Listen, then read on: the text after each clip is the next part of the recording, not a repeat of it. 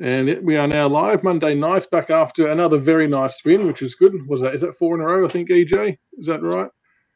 Four. Four. Very good. Very good. So it's always nice. I think it's Essendon have now not beaten us since 2014. So long may the streak continue, uh, which is good. So uh, Tiggs, welcome back, mate. How are you?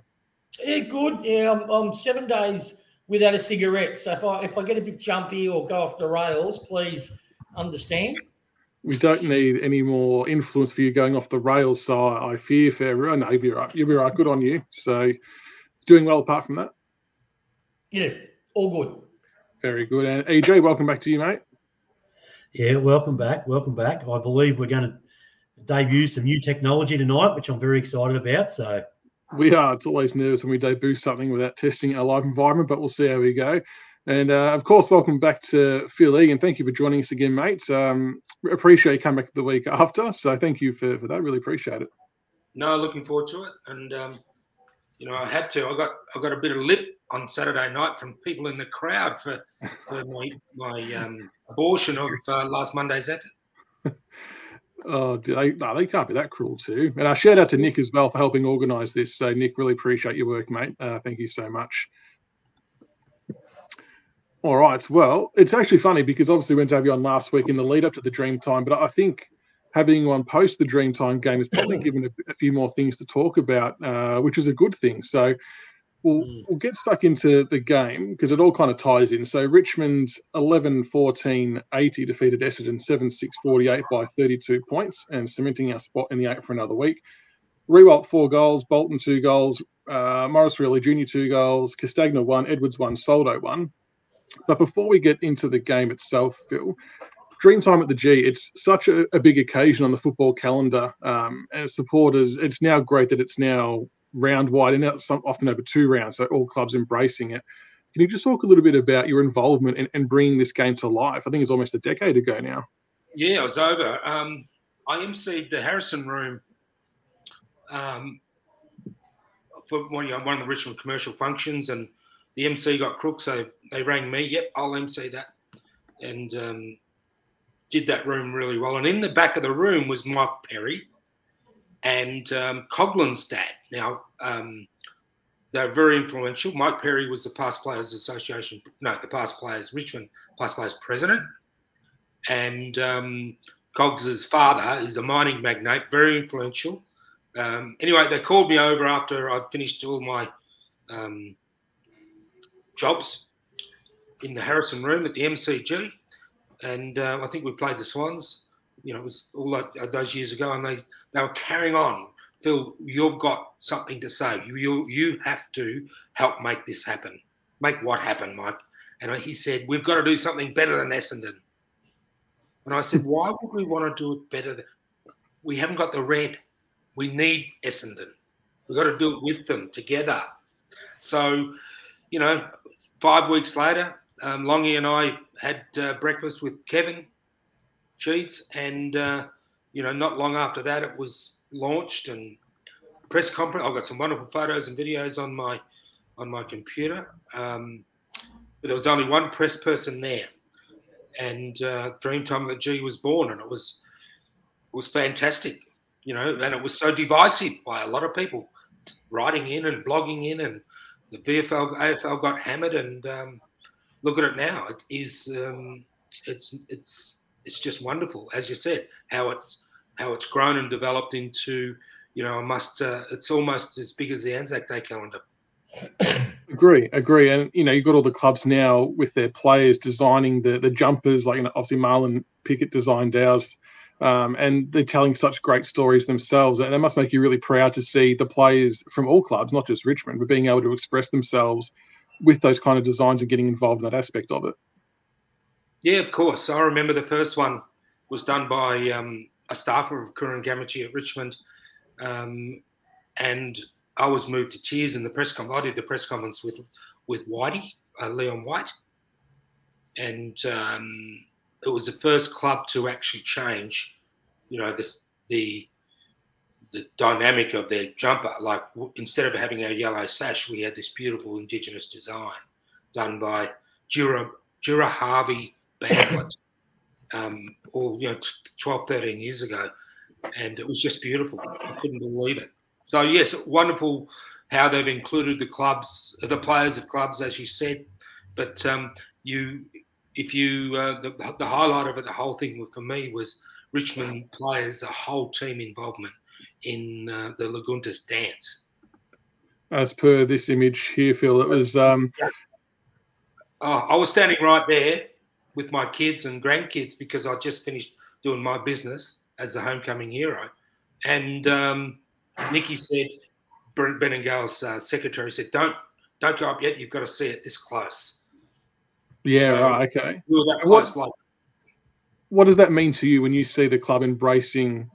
You know, we've got all of our Indigenous players surrounded by the rest of the playing group, really embracing what they're all about, what the night's all about. What does that mean to you, seeing that? Uh, it's wonderful. Um, I, I said that was one of the best things of the night, but probably the best of the night was Peggy, um, our president's speech. It just epitomised what we've been on about for so long.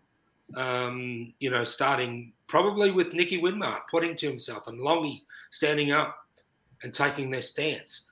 Um, and um, anyway, Peggy's speech in front of the packed president's luncheon at, in the Olympic room brought me to tears. And then I had to stand up and say a few words at the end, uh, you know, with tears rolling down eyes because I couldn't believe it that it's the circles unbelievably turned for us.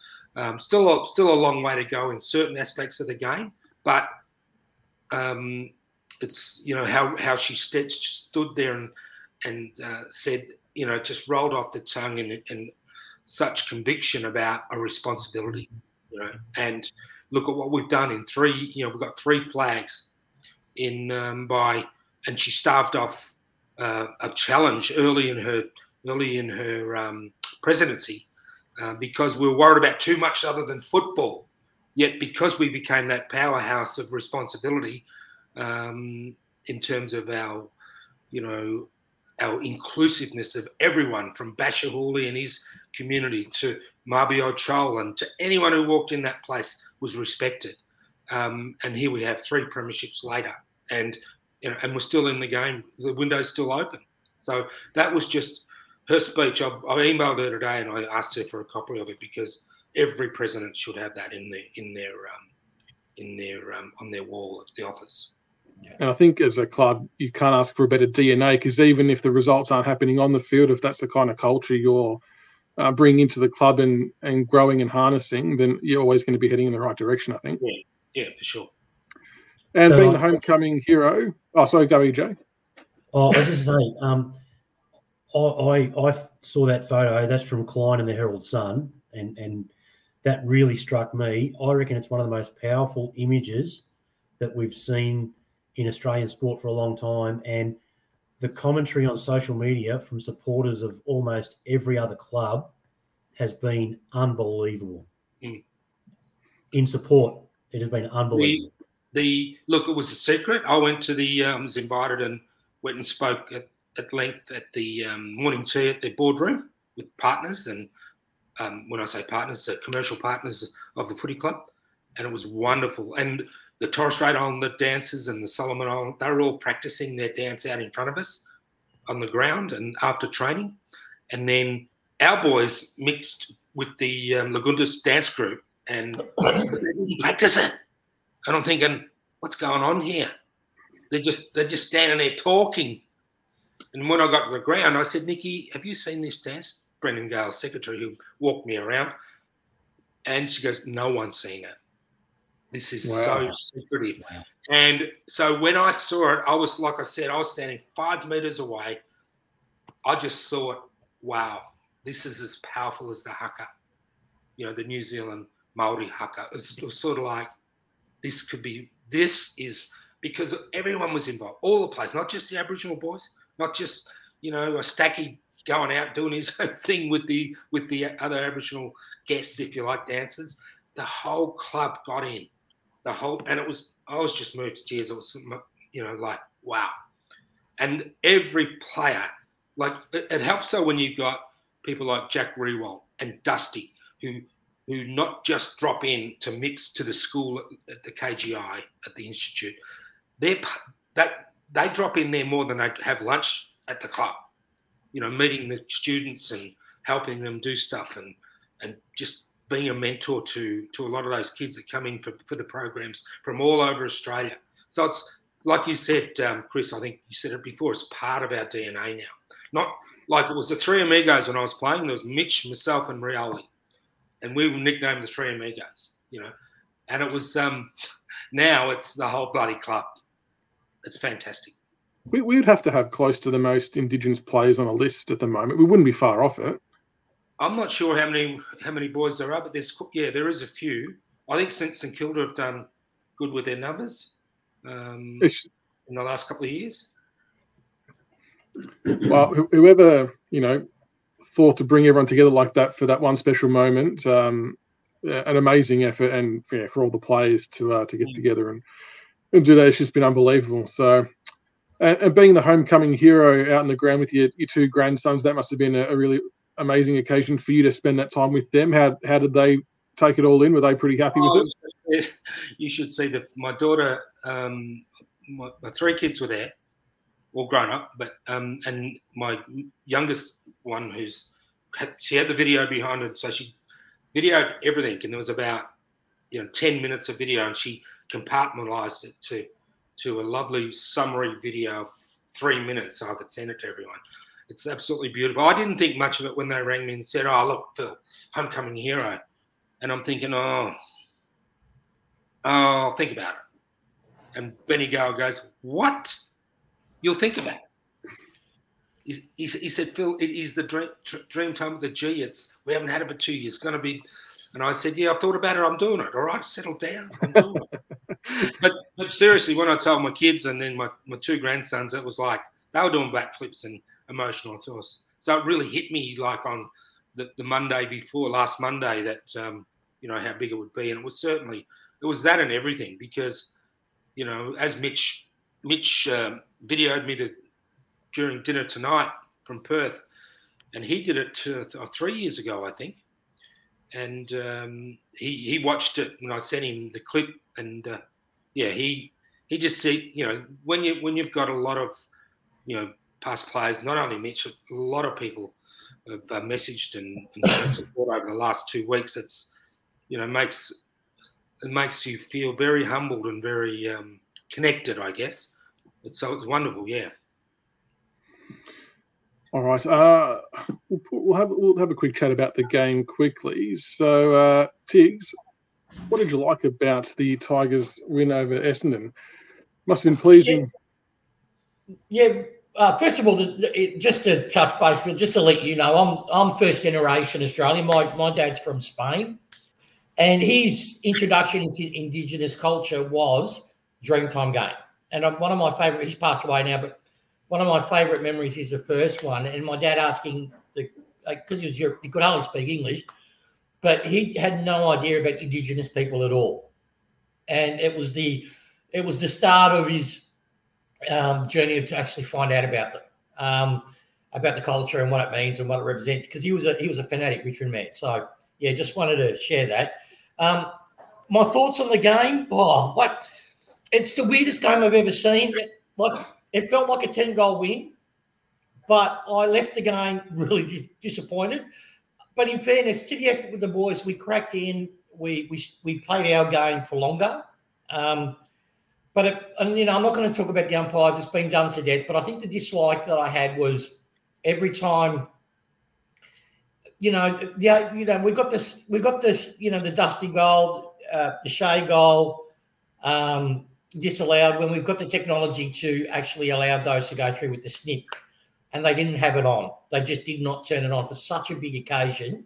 They did not switch it on, and the AFL instead of owning it saying, yeah, it's a mistake, saying, oh, no, we didn't put it on because of the crowd noise, which I don't know if they think we're foolish or we don't understand, but it's on during finals, which are a lot louder. So, um, but overall, I was really impressed. I, I loved, I will get into individual performances later, but, you know, just seeing Baker, you know, our young boys, Gibcus, Tarrant, um, I think he, that was his Richmond game and he should go on from there. Um, was really pleasing. Glad you mentioned Tarrant. I thought that was by far his best game for the club to keep Peter Wright goalless, who was in pretty red hot form himself, was a vital role in terms of us being able to to get over the line, EJ. So, yep. What do you make of the game, EJ? Um, I, I, really think, uh, like like Tiggs, I'm I'm sort of frustrated that it wasn't a bigger win because all the indicators were there that it should have been. But we take the win. You know, we had the Bombers' faux toughness. You know, they decided to fight for one week. Good on them. But and again, Parish with 43 or 44 of the most ineffective touches known to man. But for us, it was really a sign of us getting back to our game style. Um, looking at some numbers and I was talking uh, in a PM with uh, the tail, Jones Racing 82 on Twitter last night about where we are placed and how now that some of our pieces are coming back in, uh, we're getting back to our brand. Uh, we've been number one with the footy in the last month. Uh, we've been number three post clearance, and we, we, think back to 17 and 19. It wasn't our clearance numbers; it was that second ring around the contest where we dominated and we were able to cut supply off oppositions and things like that. Um, you know, we're actually number 11 for clearances, which backs up that we're not that great there.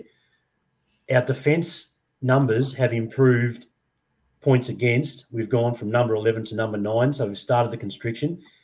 We're second for points for for the year and we're sixth percentage. So we're starting to really get to what we are as a club, which is the sad part about it is Lambert being subbed out because he is such an important part of in the middle of the ground how that works. Yeah, that, yeah, Lambert's a huge part of all that. Uh, Phil, what did you make of the game? I, like everyone, I was, you, you know, you sit there and think, hang on, we, I, I we should have. To me, it was 10, 12 goal win, but a good sign of it. All the indicators that EJ you're talking about, the stats and all that, was game. If you look at how much we had possession of the ball, I reckon, and I haven't looked at those stats like rugby do, we would have had it 75% of the time.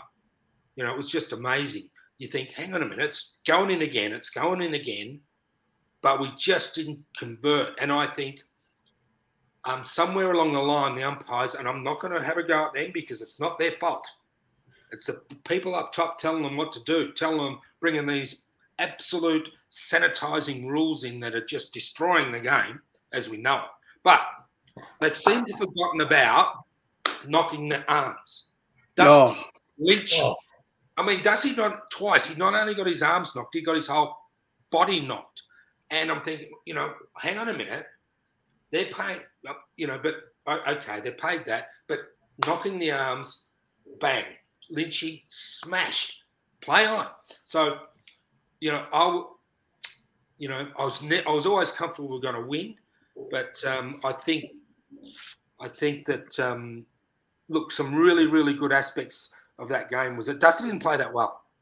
His his turner his his foot, you know, his uh, turnovers by foot during the night, you know, surprised me because at, in the warm up I watched him closely and I thought this bloke is going to bust this game open and get another another Yiooken award.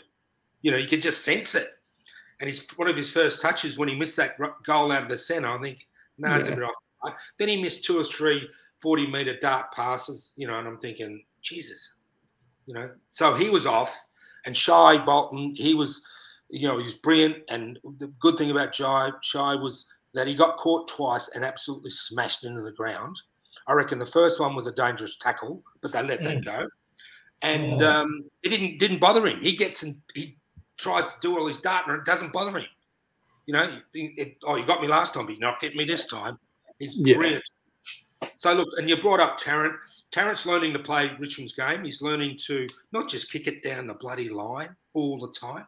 He waits and then he finds that outlet, you know. And um, and he was all over, all over their their full forward, who's been in magnificent form, and to keep him was really, really, really good. So hats off to him for coming back because he got he got a fair battering in the media and probably deserved. So um, that's good good for the club because the other years. Yeah, yeah, exactly right. Uh, the other player I want to give a special shout out to is Shane Edwards, who yeah. probably by his own admission hasn't had a great four or five weeks of football. Um, but on Saturday night, he really stepped up and made it his own. Like he, he just looked like the Shane Edwards of old with his classy touches, freeing up players. Uh, and that's the Shane Edwards we've come to know and love. And I really hope that that game's been a, a turning point for him um, because prior to that, it, it was looking a little bit dire and he was just a bit on the on the outer as such, but he really cemented his spot and his importance again in that game, which was uh, which was really great to see, especially on that kind of occasion. Yeah, look, um, Lambert's very important as you know, and the, the other pleasing thing was um, um, Cotch's Cotch's his efforts and his um, one percent is just amazing. He was he didn't have a big stats game, but I watched him closely and I'm thinking they've got to back off this guy because he can still play and he's still leading, even though he's not the skipper. It was good to watch. But Prestia, how important are Lambert and Prestia to that pressure game? Oh, huge. The thing is with me, they feed off each other. It's no mistake that we I think we've won an obscene stat. It's like over 70% when Lamb when Lambert's been playing, we've won 70% of our games. That's obscene. Um, mm. And it's because he has that two way running ability, it frees up that player um, to actually mine Dusty's man in the midfield so Dusty can do what Dusty does. But then in turn, you've got Prestia, who's that quintessential two way runner. He will either get the hard ball or play a defensive role and straight away click knowing when to go offense. And um, he's he's look for me, he has been for the past two years when people look at I reckon. Um, I reckon Bolton will. I reckon Bolton will end up being a number one player in outside, potentially ceilings higher. But currently, as it stands now, even with Martin in the side, for me, Prestia is our most important midfielder um, because he's so disciplined and he's got the unique things that most midfielders don't have. He knows when to either release it by hand or to kick it. He just doesn't do the one action all the time. You've got some midfielders that always will dish it off by hand, or like a like Tom Mitchell, for example, or you've got your kickers. He knows when to do it. And that's why every disposal he has is always generally to advantage of a forward when he kicks inside, um, or it's advantage to a midfielder when he feeds the ball ball to them. And um, you you know he's just yeah, we're so fortunate to have him. You just got to keep him healthy. Yeah, I know. Every time he comes to the bench, I'm always just like, please, please, just be okay. well, I think I think it was clearly his best game of the year. Um, you, you would you talk about like I know I'm a bit of a nerd for the stats, but as a collection of stats, 36 disposals, second for meters gained with 503 meters, six clearances, six intercept possessions, 12 contested possessions, and 23 pressure acts. It is just pretty good game. Football. It's yeah, it's an unbelievable game, and I'm kind of glad that the bye's coming up soon as well, so we can have that break and he can recharge his batteries a bit because we don't need him breaking down. Uh, a few people in the chat have been putting up Jack Ross's name, and rightly so. I think that was easily his best game for the club. I thought he played his role exceptionally well, complemented the other midfielders really well, made smart decisions with the ball and without it. Was hard at it, Phil. Um, what did you make of Rossi's game? I was look. I've been very critical of young Rossi because um, when he has, has been given a, a, few games and a good run, he he just he looks too tentative and he's uh, never finishes off, or not not never, but often, you know, gets tangled up. But Friday night he was very very very smooth, very switched on. He looked like he meant to be there. You know, it didn't look like, oh, that's Rossi. You've got to give him two or three mistakes. No, he was there. He was invested, and he was um, very, very, you know, effective with it. With, with as you said, with and without the ball. His movement around defensive and attack, because I always watch it player movement, not not just with the ball, you know. And he was, yeah, it was good to see. Even my son, who goes to just about every game, said, "Geez, Dad, Rossi's Rossi's moving well." And I said, "Yeah, he looks like he's he's learnt how to be in, you know, a cog in this machine. Which is it. It's which is good because he, has got a role to play. Unfortunately, he's probably fighting against Jack Graham a little bit in terms of the spot in the side, um, but that's a good problem to have from an overall club perspective, I suppose, if you've got options.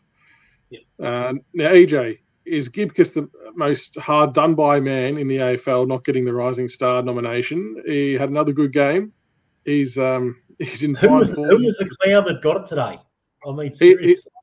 Uh, no joke. He's played two games. He plays for Gold Coast. He kicked five goals last week off ten possessions, which fair play, good on you. The week before he did did nothing the week, literally nothing the week before. So apparently this body of work that you have to have doesn't apply.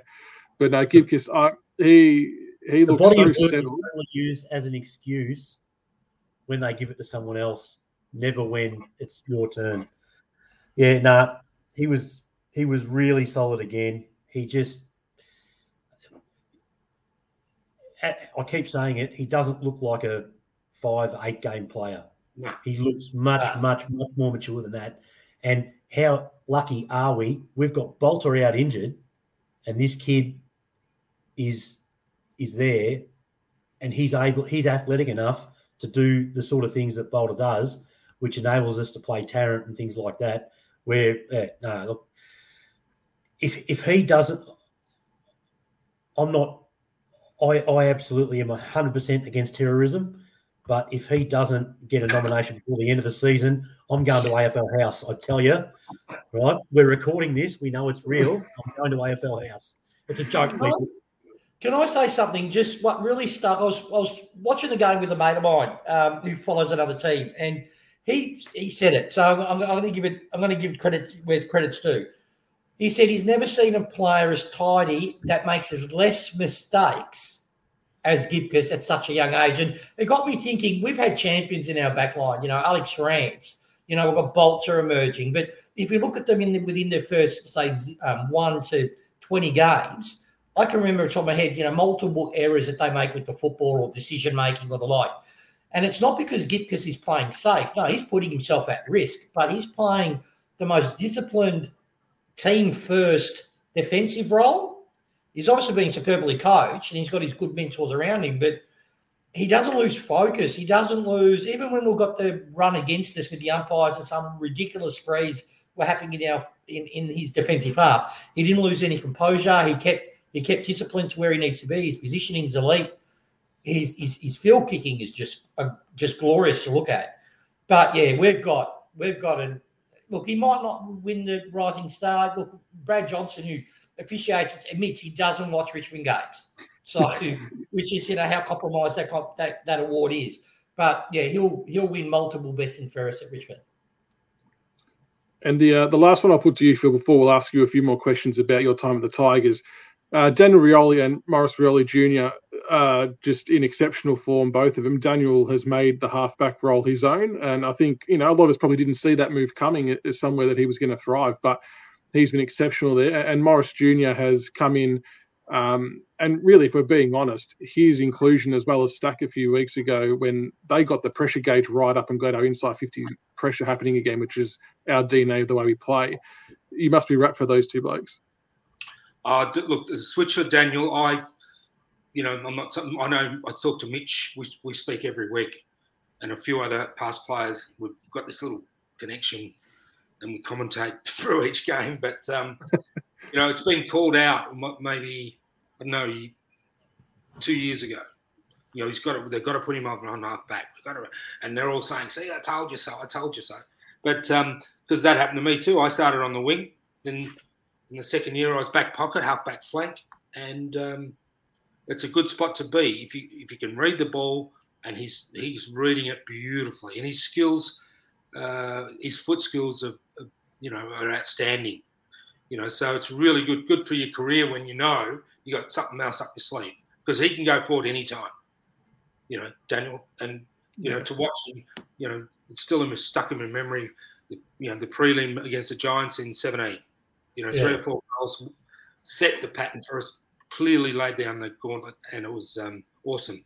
Young Maurice, um, it's- it's still a work in progress, but geez, you, it's um, you see the uh, Essendon defenders absolutely shit themselves when they're around him, and they got Yeah. the ball. You, I was you watch him and think, you know, they've got to get rid of it quick or or something. But yeah, he's he's going to be something. I think that um, you know the the good. You know, if we can keep keep winning, and uh, you know, some games he's not going to get a lot of it. Like he got only ten possessions on Friday night.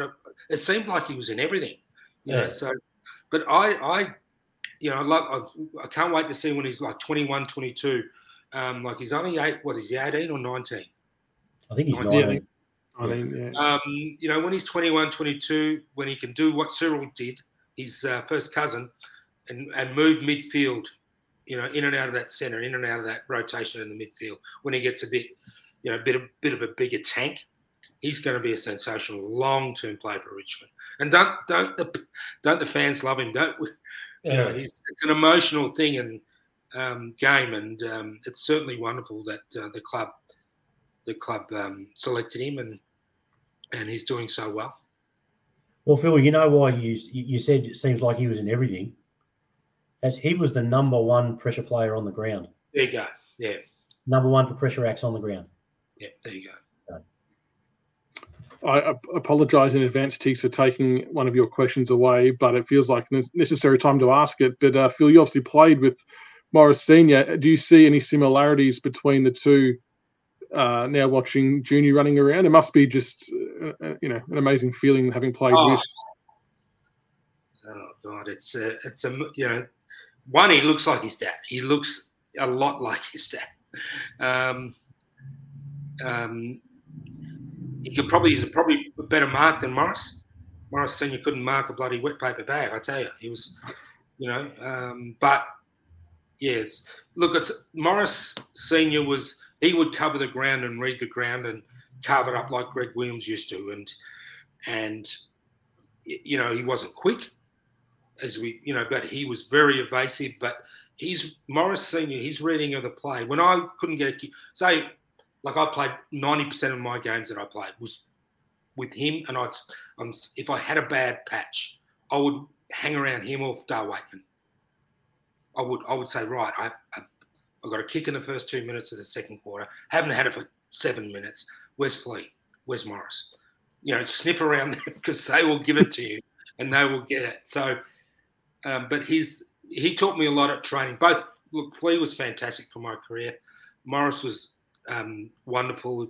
We play on each other in all the simulation, and he was, "Come on, what are you doing? You coming or what? We're gonna go this way, not that way." You, you know, it's, it's unreal what I learnt. I thought I could play in the centre. I thought I was on baller in more in my junior footy, my country footy. You know, my even even playing seniors when I was a junior, I was a centreman right there, bang. When I went to when I played on Maurice in the simulation games, you know, I really realised what playing on ball was all about. You know, and it was uh, wonderful. But I had the armchair ride of probably one of the greatest Aboriginal players of all time, and I say that with um, you know with all respect to Goodsey, to McAdam, to to Polly Farmer and and Syd Jackson. Um, I think if you asked every Aboriginal player who was the smoothest mover, the best to watch, I, I, I, would bet my house on it. They would say, you know, MJ, Maurice, Maurice Joseph. That's So yeah. yeah, it's really um, the similarities. Oh, he's more like Cyril Junior, like his cousin. And I reckon he's going to uh, develop when he gets a bit stronger and a, a bit more of a tank. He'll be able to do what Cyril did. Like Cyril was in and out of the centre, high half forward a lot more. Where at the moment, um, young Maurice is playing sort of low forward and getting around that half forward, and and it's just he's going to get better and better. I don't think he'll be playing VFL again anytime. Uh, wouldn't have, wouldn't have thought so. I think he's already shown he's an important cog. All right, we'll get into a few questions about um, your time at the club. So, how did you end up at Richmond back in the day? So, obviously, would have been recruiting zones back then. So, there's a lot of us uh, younger ones out there probably don't understand or realise how recruiting zones work. Now, we, we've only ever known the draft. So, tell us a little bit about that. Well, um, so Richmond was um, Sunraysia League, which was you know around Mildura down to Horsham, I think. Then from Horsham to Mildura, Swan Hill, Robinvale, or that northwestern Victoria was Richmond zone. Um, I think another zone was some part of the metropolitan area. But so I grew up Barracan as an as the biggest number three on my back and my duffel coat of Leigh Matthews.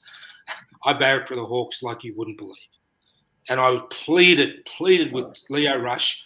He's the um, the old um, uh, recruiting officer. Then Noel Judkins, who came, who recruited me when it was, when it was my turn. Um, I pleaded with him. I don't want to play for Richmond. I want to play for Hawthorn. Don't pick me. You know, I'm just going down for uni. I'm going to play cricket. Uh, but anyway, I was uh, that was what I'd say on the outside, but on the inside, I was so so pleased I was going to have a chance because I knew I was going to have a chance. You know, when I was playing, when I was 14 years old, playing under 17s, that you know, which is the thirds for Robinvale in the Sunraysia League, and then I won a premiership with the seniors as a 15 year old. Um, we won the the 1979 premiership, and then I went off to Assumption College, and Noel Judkins would come and pick me up when I was doing my final year, my HSC year, and I played six permit games for the reserves in 1980 while we were the best team, best club in the league, obviously, with a great premiership win over Collingwood. So, to, I, and I not only played six reserve games during the year, um, Noel would get me extra couple of nights leave, so I would be able to stay, play, and then train, or leave early, train on Thursday, stay with him, play on the Saturday in the reserves, and then go back to Assumption on the Sunday. So I did that for six weeks, and as a as a as a taster, I guess. So it was really good. Then I came down in in um, went to Melbourne Uni to do my teaching degree, and um, 1981, and I played, and I was so disappointed. I was gutted, but I knew I had to go through it. Um, straight in the under 19s under under under Wayne Walsh, the coach, and Noel Bosch, the skills coach, and it was the best thing that ever happened because I had a big head. I I um, thought I'm, I'm going to bypass, you know, I'm going to bypass the thirds. I'm that good. I've already had a taste of the reserves, and I was best player twice, so I'm I'm not playing on 19s. So, and I say that to myself. I didn't say it to anyone, you know. But um, I get down there, ready for training. Bang, we're into it.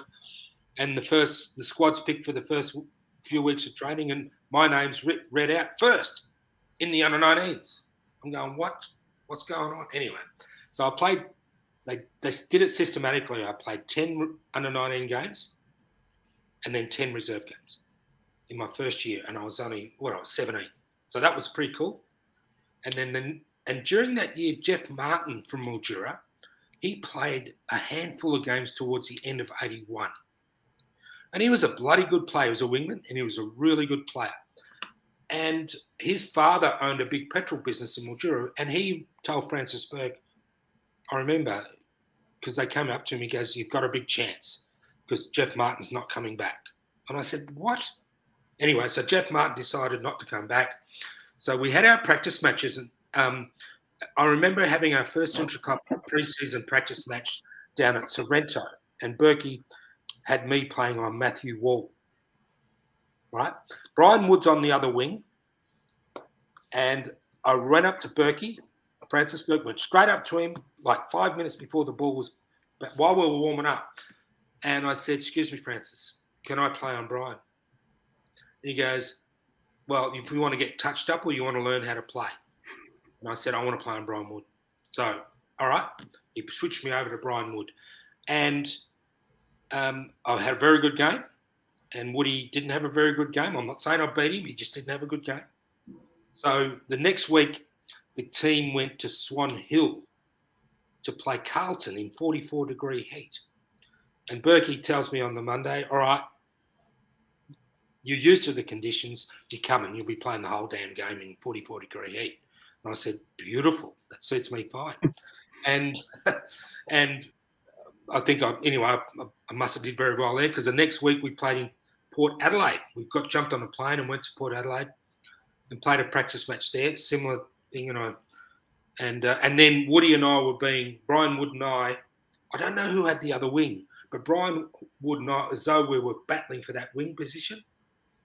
And I loved Woody. I had so much respect for him, and he was a ripper bloke but I wanted his spot. I didn't care, and I don't I don't know why that they they they put us two on. You know, we were fighting for one. There are two wingers, and I just yeah. all would come to me. Who was the other guy that they loved so much they wouldn't you know they wouldn't move? But um, yeah, so the first game come around and I got the spot, and it was uh, Fitzroy versus uh, Richmond at Fairfield Park Waverley, and I played my first game on Dougie Barwick um, and Lee Carlson, and there was one more. I, anyway, I, I, I, thought I'd done pretty done well enough to get another game anyway. so yeah, coming from Robinvale via Assumption College was was um, um, I knew. Look, I'm even when I was little playing footy, I knew I was going to play VFL. I just knew I was going to be a teacher because I could talk underwater when I was five, three probably, and I knew I was going to play VFL because or AFL footy. So all those things happened. The only thing I didn't do what I was said I was to myself I was going to do was play 100 games, retire, and then go and play for Victorian Australian cricket. And um, I, I still to this day regret not not trying that because you know at that stage it's just started to become professional. So you had to you had to choose. Craig Bradley tried it, and he was a very very very good player with Carlton, of course. And he, I think he played two games for Victorian cricket, or he was in the Victorian squad anyway. But it was too difficult to, to, to do both. So um, yeah, yeah, a little bit of history there, but that's how it come about. That's yeah, it's amazing. Uh, EJ, over to you, mate. Wow. Well, maybe a, a, bit of these first couple of questions have sort of been covered pretty well, I think. Um, talk about, about Lee No, I will. I'll, we'll get there. We, we, we, talked about your debut, and it was against Fitzroy, and it was against Waverley, and Richmond won 130 to 89, in, and it was 38,000 people, and that's great. then you kicked your first goal versus Essendon a week later in round three. Round in three. Of, in front of 90,000 people. 90 was it 97 or something? It was like people were hanging off the rafters. right. So you've you've you've come into the league and you've made your debut, a good solid crowd of you know mid 30s or whatever. Mm. The next week you're in front of 90,000 people. How do you come to terms with that? Oh. What was that like? But look, when I ran out the first one, EJ, when I ran out to the first game, I thought there was 70,000 people. I couldn't hear a thing. My head was buzzing and I was thinking, and we, I couldn't get my breath, you know, and, and I was fine. Once I got going, I was fine. But to go out that Essendon game, because that was the Anzac Day game, we had that with Essendon way back then. I'm pretty sure that was an Anzac Day game, was it? Oh, I'd have to double check that. Anyway, Possibly, was, yeah they were hanging off the rafters. And I was that nervous because I made a really bad blue in this my second game against North Melbourne. And Berkey came up during the week and he goes, Don't worry about it. Go to uni. You're going to be in. I'm going to back you in. I said, Thank you, thank you, thank you. So he put me on the bench. And it was good to be on the bench at the you know for the first quarter, I think, in a bit, because I could I could really, you know, concentrate on the game, what was going on. And soak up the unbelievable 90 plus. I'm thinking, this is unfair. Anyway, I come on and Neville Fields is running amok. So I come on and I, in my recollection, it might, don't read the stats, EJ. Let me, let me tell a few here. um, Neville Fields was a gun player. I, I reckon I curtailed him. And then Wally Eustace tagged me for a bit, carved him up. But Flea looked after me. I needed to get a kick early. And um, I came on. Flea got a free kick around about the centre ground, and I was on the wing, and my bloke was still in the half forward. So I drifted just into Flea's sight, like he could just see me just outside on that forward flank wing. I'm standing there going, clapping my hands, going like this. And he goes to kick a long one, turns to me, almost right angles, gives a dinky little pass to me, about 20, 20 metre dinky little pass. I, I marked it probably on the point of the square took two or three steps and kicked a 55, 60 metre goal. And I was off and running. I was thinking, who, no, no one's going to touch me now. You know, I was, was a, and I did have a very good game. I'm not sure on my stats, EJ, you can pull them up, but um, I, I, um, I was very, very, very happy with, with, with that and with the enormity of that game. I mean, you know, I was 18 years old, looking around, going, "Oh my God, is it? This is AFL footy, VFL footy. I'm here." from Riverside Park, Robinvale. It was it was like mind-boggling stuff. Yeah. Awesome. That'd be, that'd be amazing feeling. Mm. Oh. Tiggs. Have you Tiggs? Yeah, yeah. Um, Phil, just keeping on the same year, what um, what fascinates me because you were so young at that stage. Eighty two was a great season for us. We won eighteen games. I think we only lost four. my question to you is what what did it feel like? Obviously, you're you're you're um, at a young age. What did it feel like being part of such a strong team, particularly in your first year? Look, it was it was very strange. Like I, when I say I went down to Melbourne to go to uni and get a teaching degree, that was number one. I, I really mean that, um, because I would go to training.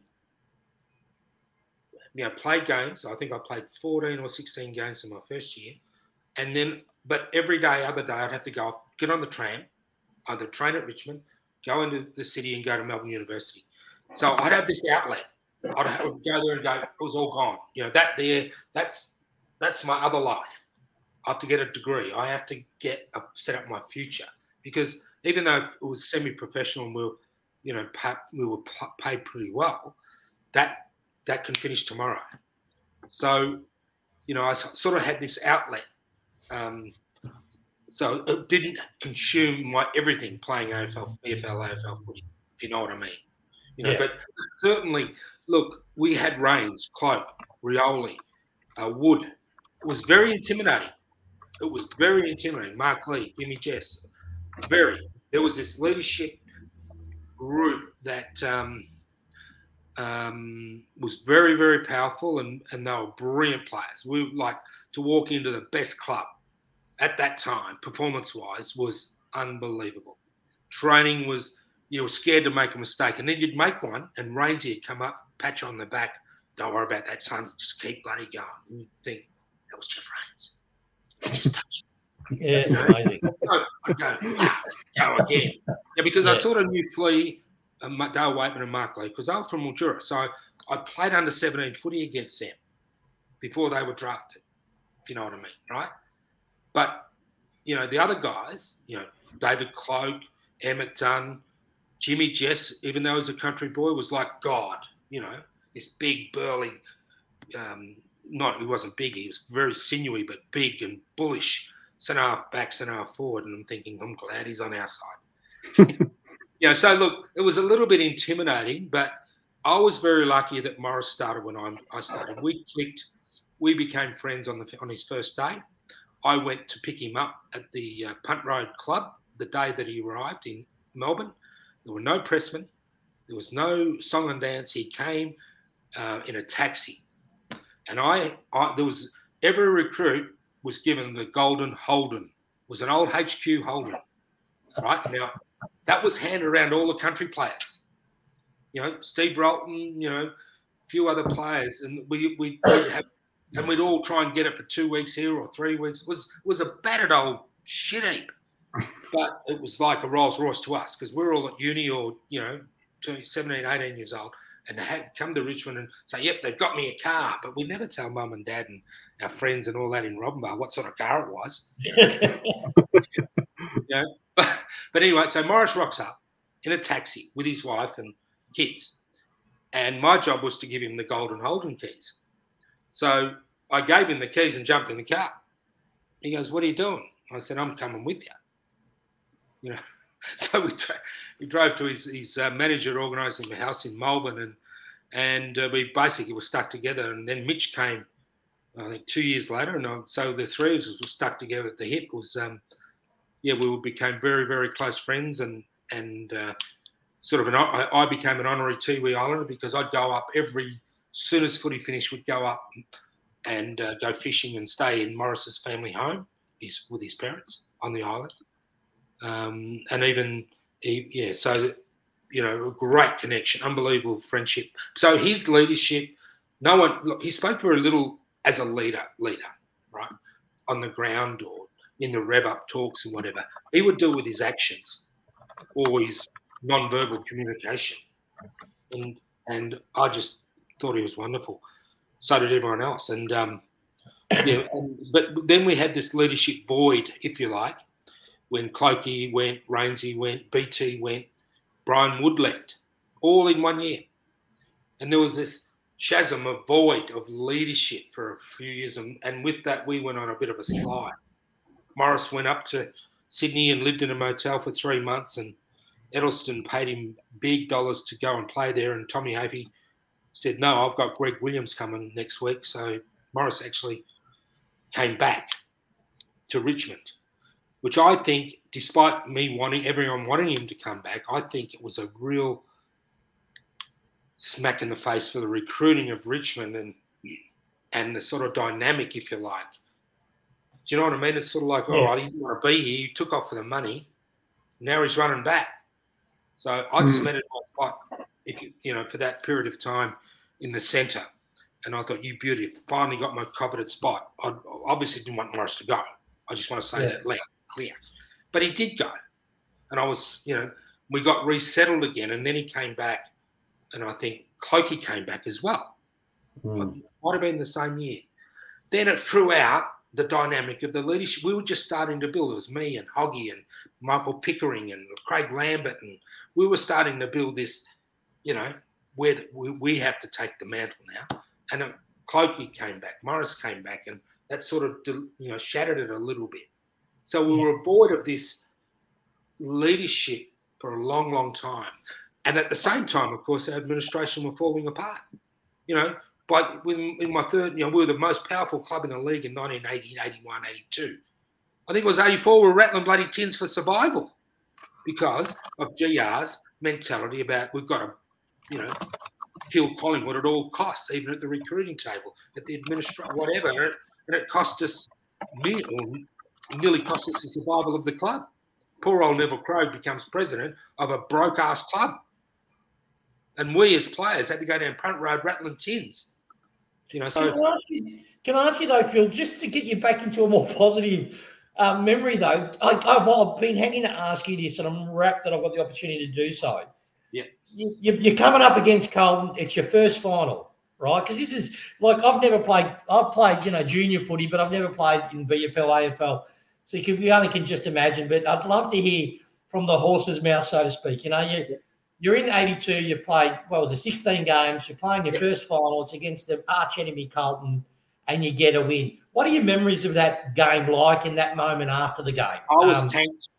I, I loved it. I played on. My job was to play on Glasgow the whole game. Um, what I can remember, um, and I I thought that I did my job. I did, I made a couple of mistakes. I missed a couple of goals where Kate uh, Berkey absolutely caned me for it three quarter time at the end of the game, and I didn't think that they would cost me the you know a game in a grand final because we won the second we won the second semi by what forty eight or fifty eight points or something.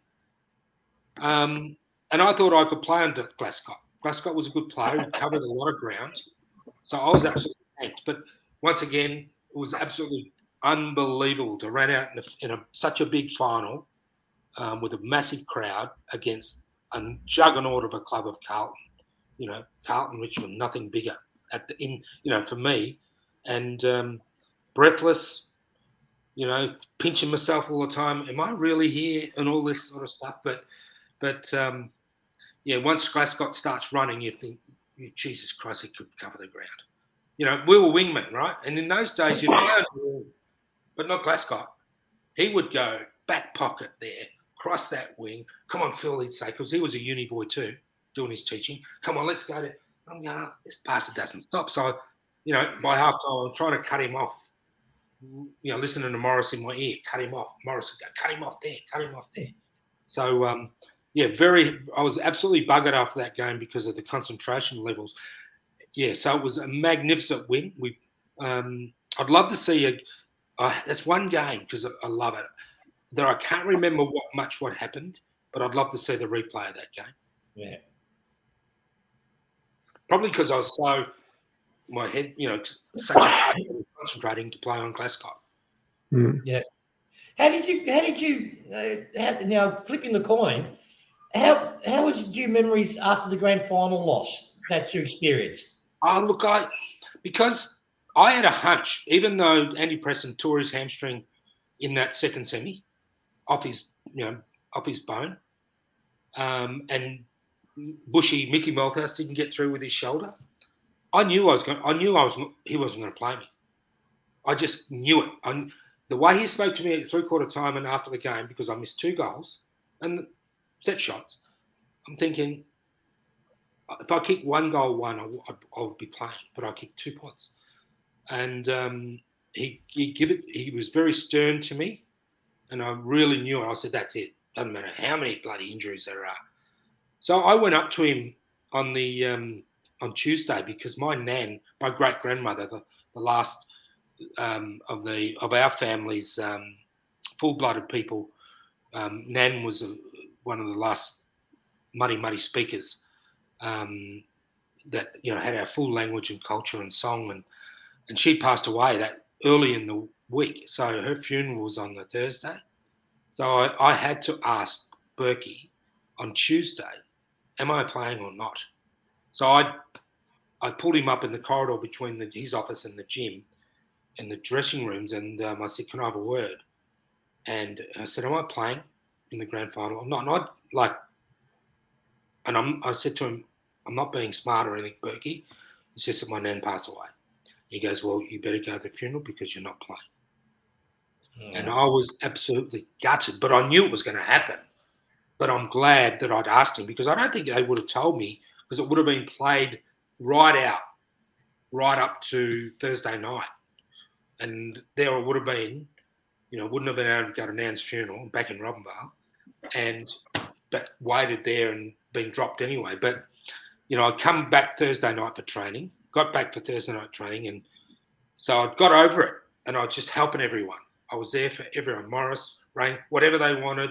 I'll train the house down, thinking if there's some, if there's another injury, they're going to put me in. And then BT was in the same boat. He he was playing well. Um, I thought he he and I were very very unlucky. Are you there? Yep, yep, yep we can you. Yep, yep still there. You know, I yep. thought that something else is going on here. He and I were very very unlucky, but we both sucked it up did the team thing, took our bags to the game, walked into the rooms as if we were, you know, because it was all from, even though we knew we weren't playing. Um, yeah, and I just got over it really quickly. Thought, right, that's not going to happen again. And uh, but it, you know, it didn't matter. We we just went on a big downhill slide from then on. Yeah, you would have made the difference. Funny you mentioned BT. Sorry, because we it's funny you mentioned BT because um, you kicked seven goals at full forward in back-to-back games in 1988. Yes. Did you enjoy the move up forward? And oh. um, and obviously BT was gone by then, but you've got Disco there. How much instruction did you give to him after that? I'm just having trouble. Here. You can see me and hear me still. Yeah, yeah, yeah. I don't know what's going on here. Anyway, um, I I think I I'm just trying to get my bearings about this. I think I had a bad break, a broken ankle in the start of the year. I think that's that year.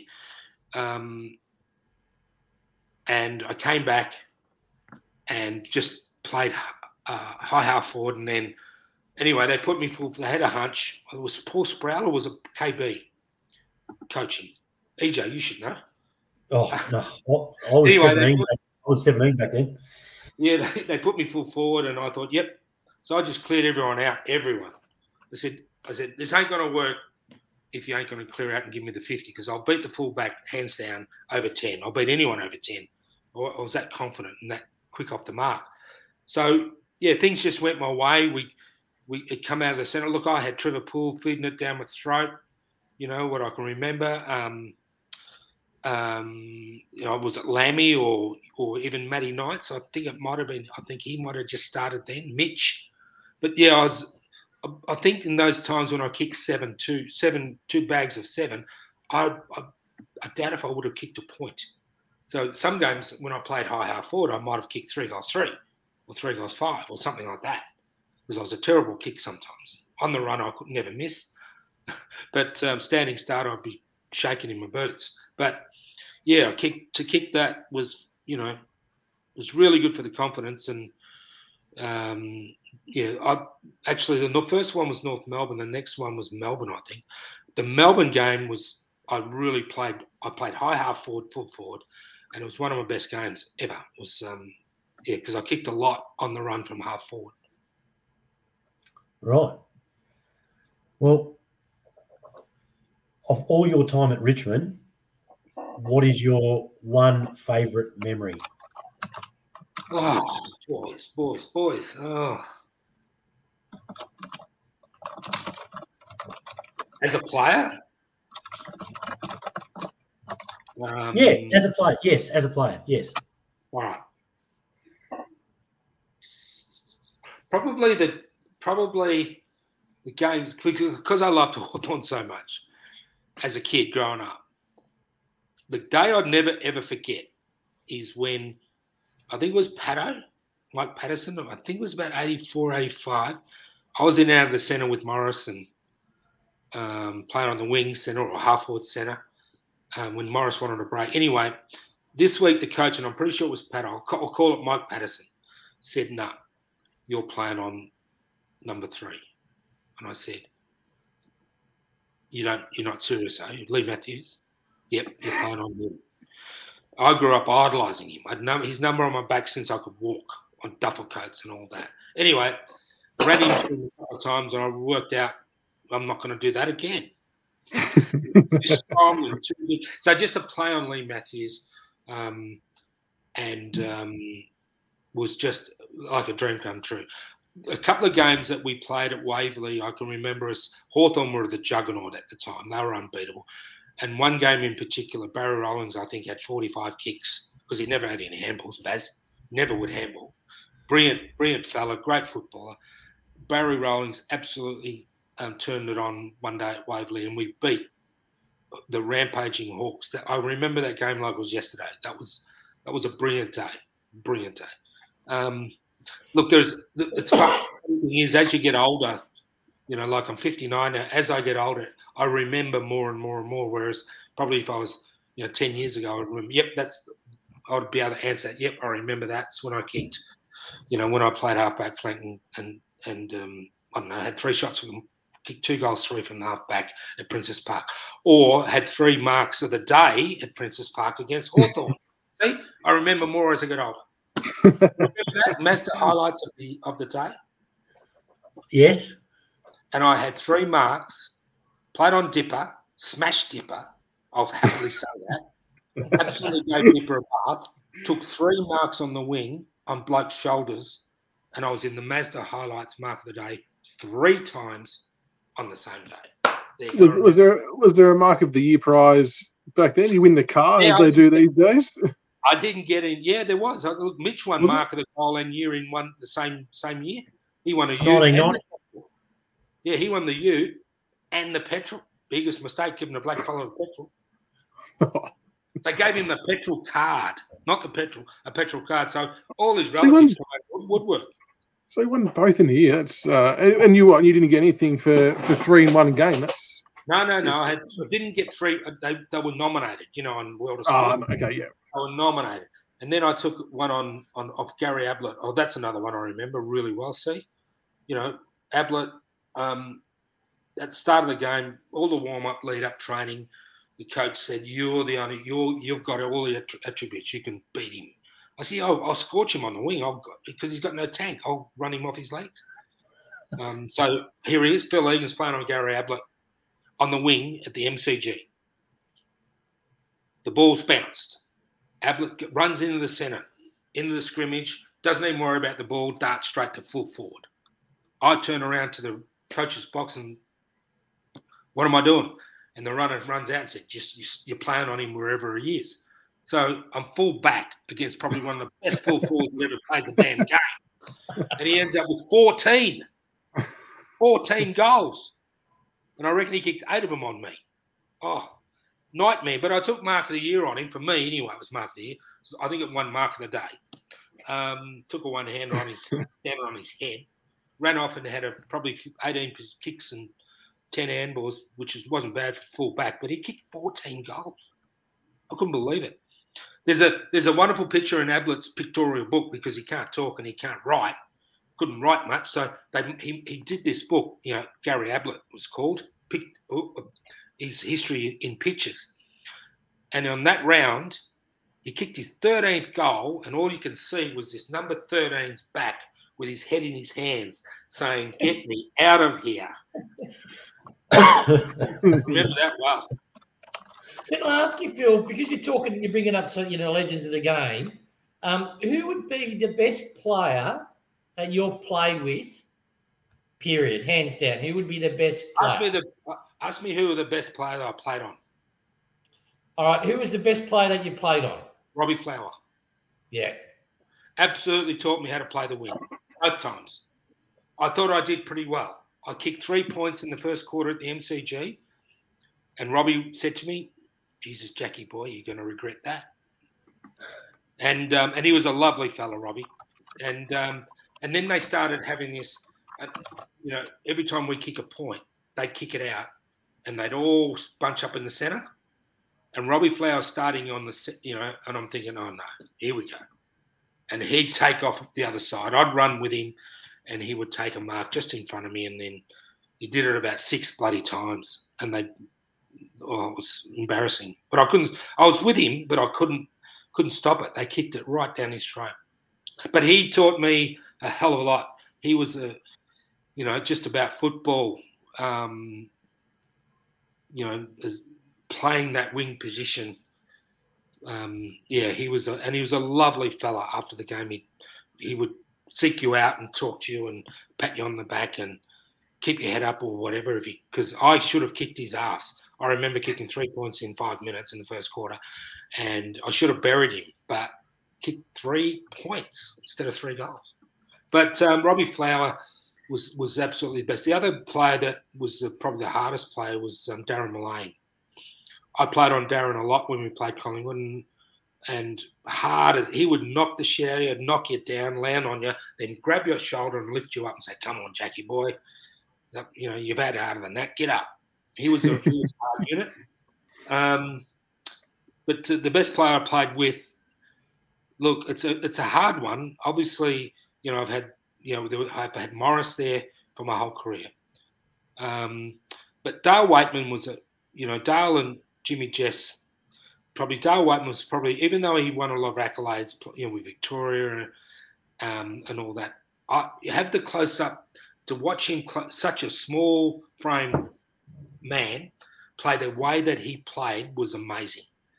Um, and once I, one, you know, I've said it before. If you needed a kick, you just hang around number three or number seventeen. And if you couldn't get a kick then, then you better go and do something else.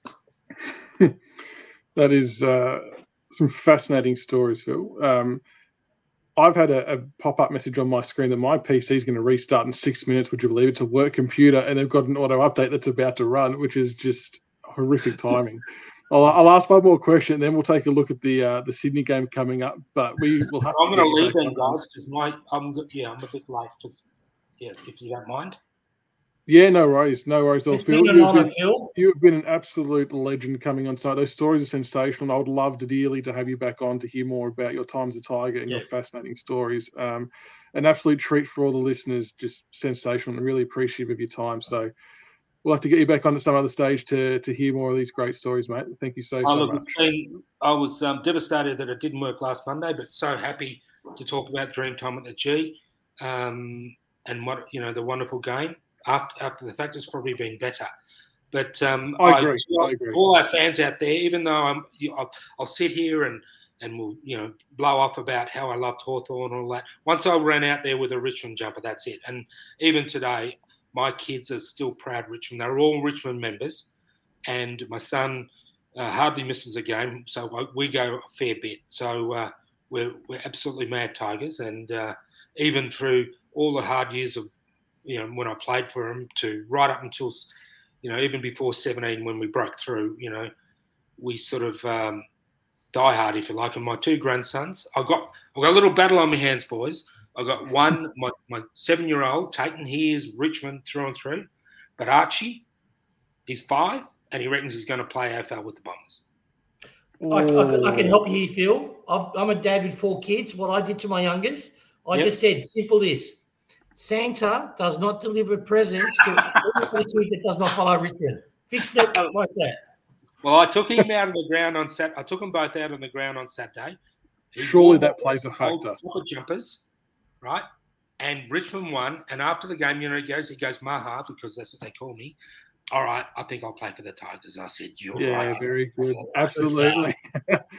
Ah, very good. Right, guys, look, I've got to go. I appreciate All good, mate. And um, anytime, if you've got Absolutely. another slot, give us a call. Hundred Yeah, percent. thank You back on, mate. Much Thanks, appreciated. Phil. Enjoy it. Night. Thank you so much. Thank you. See you guys. Loved it. You. See ya. All right, what a treat that was, Tycast listeners. Phil Egan, absolute royalty in the house. Um, sensational stories, fellas. You could just listen to him for hours. Um, my my PC legitimately is going to shut down in three minutes forty five seconds. So this will be the quickest uh, preview of a Sydney game you'll ever see, Tiggs. Unless you want to do know a quick thing about yeah, Yeah, I'll go give guys. The, you know, I mentioned about four podcasts ago about GWS. A player's going to. It's starting now. You'll start to hear it. Um, I'll, next show, I'll update you with the news that I heard two days ago. yeah. People are tagging me, or and you as well, about what you said about the cap space with Hopper and um, Taranto. I think it was. Yeah. So we'll uh, we'll definitely put that one on ice and get to that one next week for sure. But uh, big game against Sydney this week, fellas. Uh, seventh versus eighth. Um, they're coming off a, a loss. They've obviously lost Kennedy as well.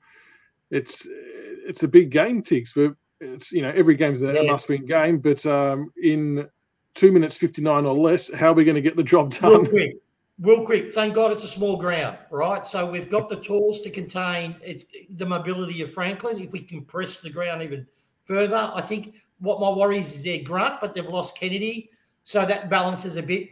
They're they're real. They're very great at the counter attack. They burst football better than any other side, but they can get exposed really quickly on the on the counter attack themselves. So I reckon, boys, shootout.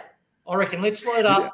Let's go full offensive movement, um, and just and just because their defense is fragile. If it's under enough pressure, it breaks, and you can get streams of goals. So that's my call. Um, it'll be um, the OK Corral, you know, a standoff. It's going to be pretty good. we just need that extra assistance up forward, EJ, with Lynchy obviously missing this week. Riewoldt obviously in good form, but with no Bolter, is uh, is Cumberland the man to come in to play that forward role, or how do you see that part playing out? No, I think Graham and Pickett will come in. Um, and I think they'll use the resting Ruckman, like Soldo was good forward last week It's fair uh, call. when, he went, when he went down there. Uh, I think they'll go with what they know uh, because Sydney are an experienced and hard side. Uh, I'm trying to be brief. Uh, Logan McDonald in their forward line is one we really have to watch. Mm, uh, yeah, if we win yeah, this, true. we're a serious chance at top four.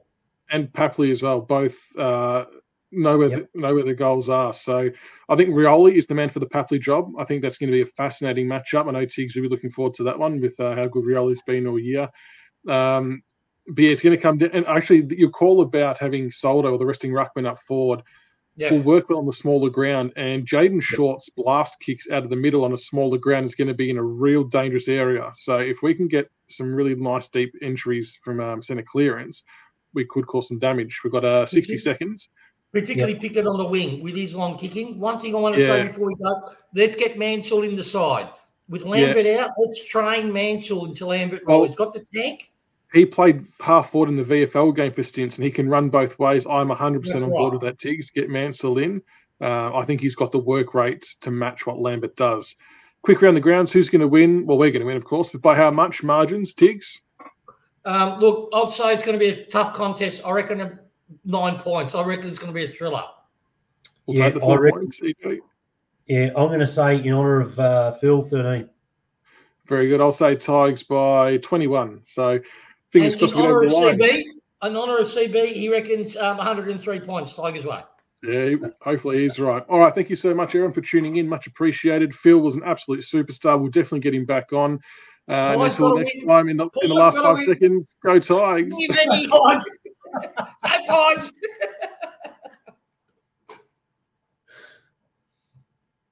He's down. He's out. It's actually gone. That is hilarious. He's Oh, gone. the That's pressure at the end. All right, brother. You have a good one. All right. wanna see what Phil, the kids are doing. Phil, Phil just went on and on. Oh, it was great. It was Oh, that great. was It made me amazing. comfortable. yeah, that was awesome. So, Yeah, that was good. It was good. It was funny too because some of his answers, he's not not his ramblings, but if you know what I mean, he's just you know just talking, was answering the questions before you could ask them. So Yeah. you had to frame them in a way to make the context. That's why I didn't even bother. I texted Michael said I'm not going to ask the last question. He's already answered I'm- it. I was texting him saying, I'm going to skip this, I'm going to skip that. 100%. All right, mate. 100%. I don't know Well, if we're still live. I don't know if we're What? still live because Michael's computer's turned off and he has to turn it on. Well, let's get out. Now that we're still live. All right. Thank your mother for the rabbits. Good night, all. See you, everyone.